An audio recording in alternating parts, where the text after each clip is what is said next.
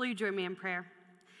God, may the words of my mouth and the meditations of all of our hearts be pleasing to you, our rock and our redeemer. Amen. Go back to sleep, Meg said. Just be glad you're a kitten and not a monster like me. Meg looked at herself in the wardrobe mirror and made a horrible face, baring a mouthful of teeth covered with braces. Automatically, she pushed her glasses into position, ran her fingers through her mouse brown hair so that it stood wildly on end, and let out a sigh almost as noisy as the wind. In the first chapter of A Wrinkle in Time, this is how we are introduced to the main character, Meg Murray. The reader knows right away that Meg feels like an outsider. She is the oldest of four children, and her parents are renowned scientists. However, her dad has been off working on a top secret project, and they haven't seen or heard from him in a really long time. Because of this, the town starts rumors that their dad has ran off with another woman.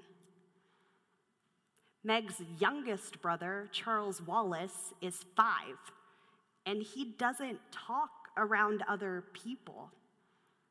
Every kid in town makes fun of the five year old and often teases Meg that her brother is slow and has developmental issues. As if these rumors and teasing wasn't enough, like we read at the beginning, Meg also just straight up feels like a misfit. She has braces and bushy hair, and she often gets in fights not just with other children, but with teachers too. Yet, even though Meg is seen as weak and as weird, she's the only one who can reunite her father with their family and, in the process, save the entire world. Today, we begin a new four week series called Summer Vibes. During this series, we will look at a book, a movie, a destination, and a musical. It will be a pretty laid back series with fun topics that help us bridge the gap between pop culture and our faith. I first read A Wrinkle in Time in sixth grade. My best friend, ironically named Meg, loved the book, and she had her own worn out copy that she let me borrow over a weekend to read. I've shared with you all before that I really enjoy works of fiction. I like being taken off into another world and to have my own life suspended for a little bit. It was around this time in sixth grade that I was developing this lifelong passion for Harry Potter, of course. And A Wrinkle in Time fit nicely into the genre that I was growing to love. There was a young protagonist. Bonus points that it was a girl, and she felt like she didn't really belong. There was a mystery of where her father had gone. There were characters in this novel that seemed larger than life, particularly three by the name of Mrs. Who, Mrs. Whatsit, and Mrs. Which. There were friendships that were formed even in the midst of Meg feeling like an outsider. And there were science fiction elements that kept me on the edge of my seat. I loved A Wrinkle in Time. In Paul's letter to the Corinthians, we are introduced to a group of people who also feel like outsiders. Paul has helped to create this church that is full of people from all different walks of life, just like many of the early churches. While this church is meeting and they're trying to follow in Jesus' footsteps, they've also messed up They've messed up a lot. They are a messy people. My New Testament professor at Perkins was a woman by the name of Dr. Jaime Clark Soles, and she recently published this brilliant book on First Corinthians. It has an accompanying uh, study and DVD if you're interested. Highly recommend. Except this is the library's copy, so you'll have to wait till I'm done with it. All this aside, in her book, Dr. Clark Souls writes about this early church at Corinth. She says this I consider First Corinthians the church's book. I suggest that everyone considering joining a church be required to read it and then ask, Are you ready to be a part of this? If I asked you to make a list of issues in your church, I think you'd be hard pressed to top the church in Corinth. Community is simultaneously crucial and complicated. This is the community that Paul is writing to. It's a community that is trying desperately to be faithful in the midst of their human tendencies. We know this community. We are this community. We all come to worship every Sunday, not because we're perfect, at least I hope that's not why we're coming here. And it's not because we've all made the right choices every single day either. We come to this place to be closer with our Creator and to be in community with other humans, despite any imperfections we may have. The church at Corinth is not beyond doing better. Paul cares deeply for these people, this community. Paul wants them to grow deeper in their faith, even in the midst of drama and trauma.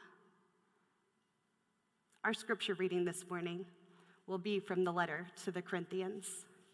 1 Corinthians chapter 1, verses 26 through 31. Hear the words of the apostle Paul. Look at your situation when you were called, brothers and sisters. By ordinary human standards, not many were wise, not many were powerful, not many were even from the upper class. But God chose what the world considers foolish to shame the wise. God chose what the world considers weak to shame the strong. And God chose what the world considers low class and low life, what is considered to be nothing, to reduce what is considered to be something to nothing. So no human being can brag in God's presence. It is because of God that you are in Christ Jesus. He became wisdom from God for us. This means that He made us righteous and holy and he delivered us. This is consistent with what was written the one who brags should brag in the Lord. This is the word of God for the people of God. Let the church say, Thanks be to God. Jesus came to earth as a tiny little baby, a baby that was born into a modest environment to an unexpected family. Jesus did ministry in a new way. He didn't spend time just with the rich and the powerful. Jesus gave space and voice to those who were on the margins. Jesus took a symbol of death and destruction, the cross, and redeemed it into a sign of everlasting life that's offered to all people for all time. Paul reminds the Corinthians that this faith that they've chosen, the Jesus they've chosen to follow, wasn't the ruler that everyone expected. What does this mean for the Corinthians? What does it mean to have faith in a God that gives voice to the weak? That doesn't overthrow oppressors through governmental powers? That doesn't give everyone tidy little answers to all of their hard hitting questions.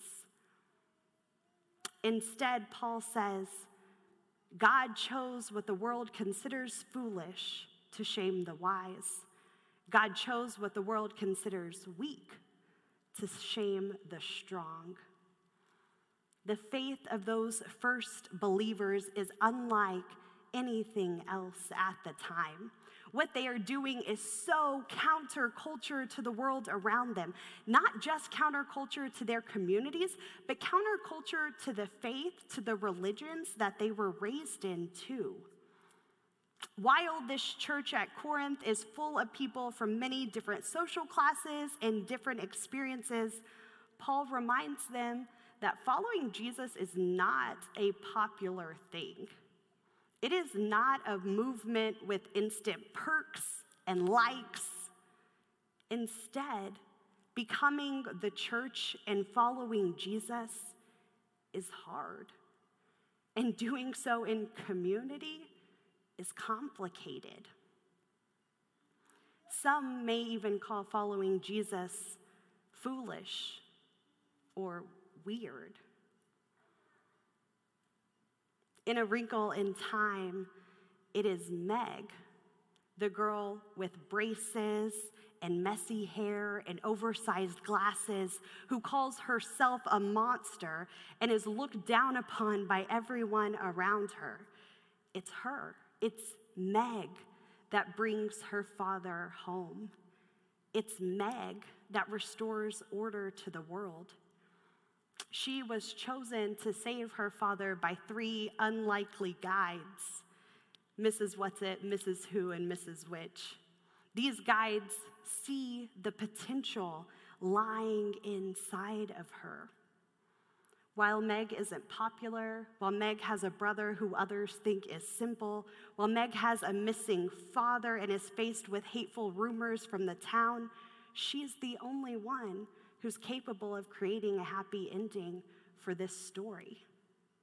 Meg, a girl who felt weak, who felt less than. Her identity is redeemed. Meg's bravery and kindness and strength was there all along. It just took someone seeing her and embracing her the Corinthians feel less than, and Paul is determined to redeem their worth. Paul sees the worth of this community of believers. Paul believes that they can flourish and that they can actually bring others to Christ in that flourishing.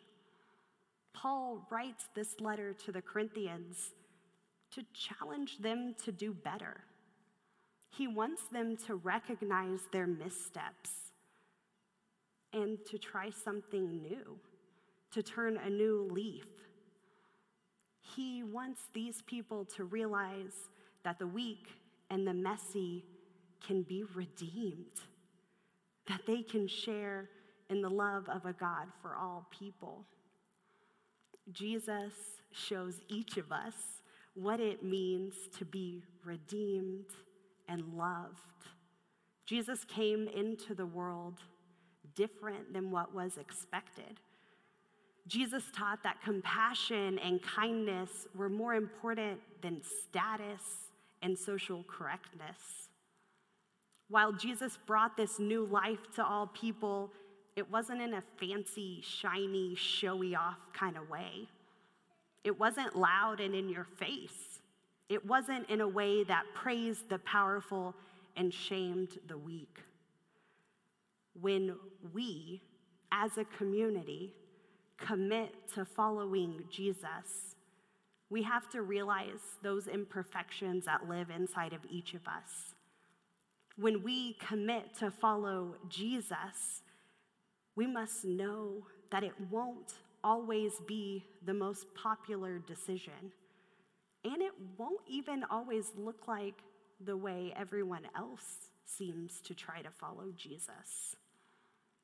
It's really hard to live our lives convinced of the gospel. It's hard to feel like an outsider and still be drawn to the newness that God offers to each of us. How can we balance space to acknowledge when we've totally missed the mark and still have space to commit to do better?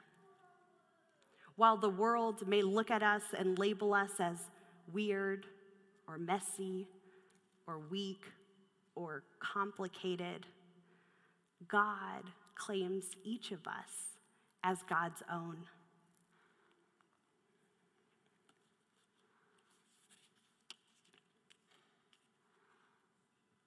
At the end of A Wrinkle in Time, L'Engle writes this Meg knew all at once that Mrs. Whatsit, Mrs. Who, and Mrs. Which, her guides, must be near because all through her, she felt a flooding of joy and of love that was even greater and deeper than the joy and love which were already there.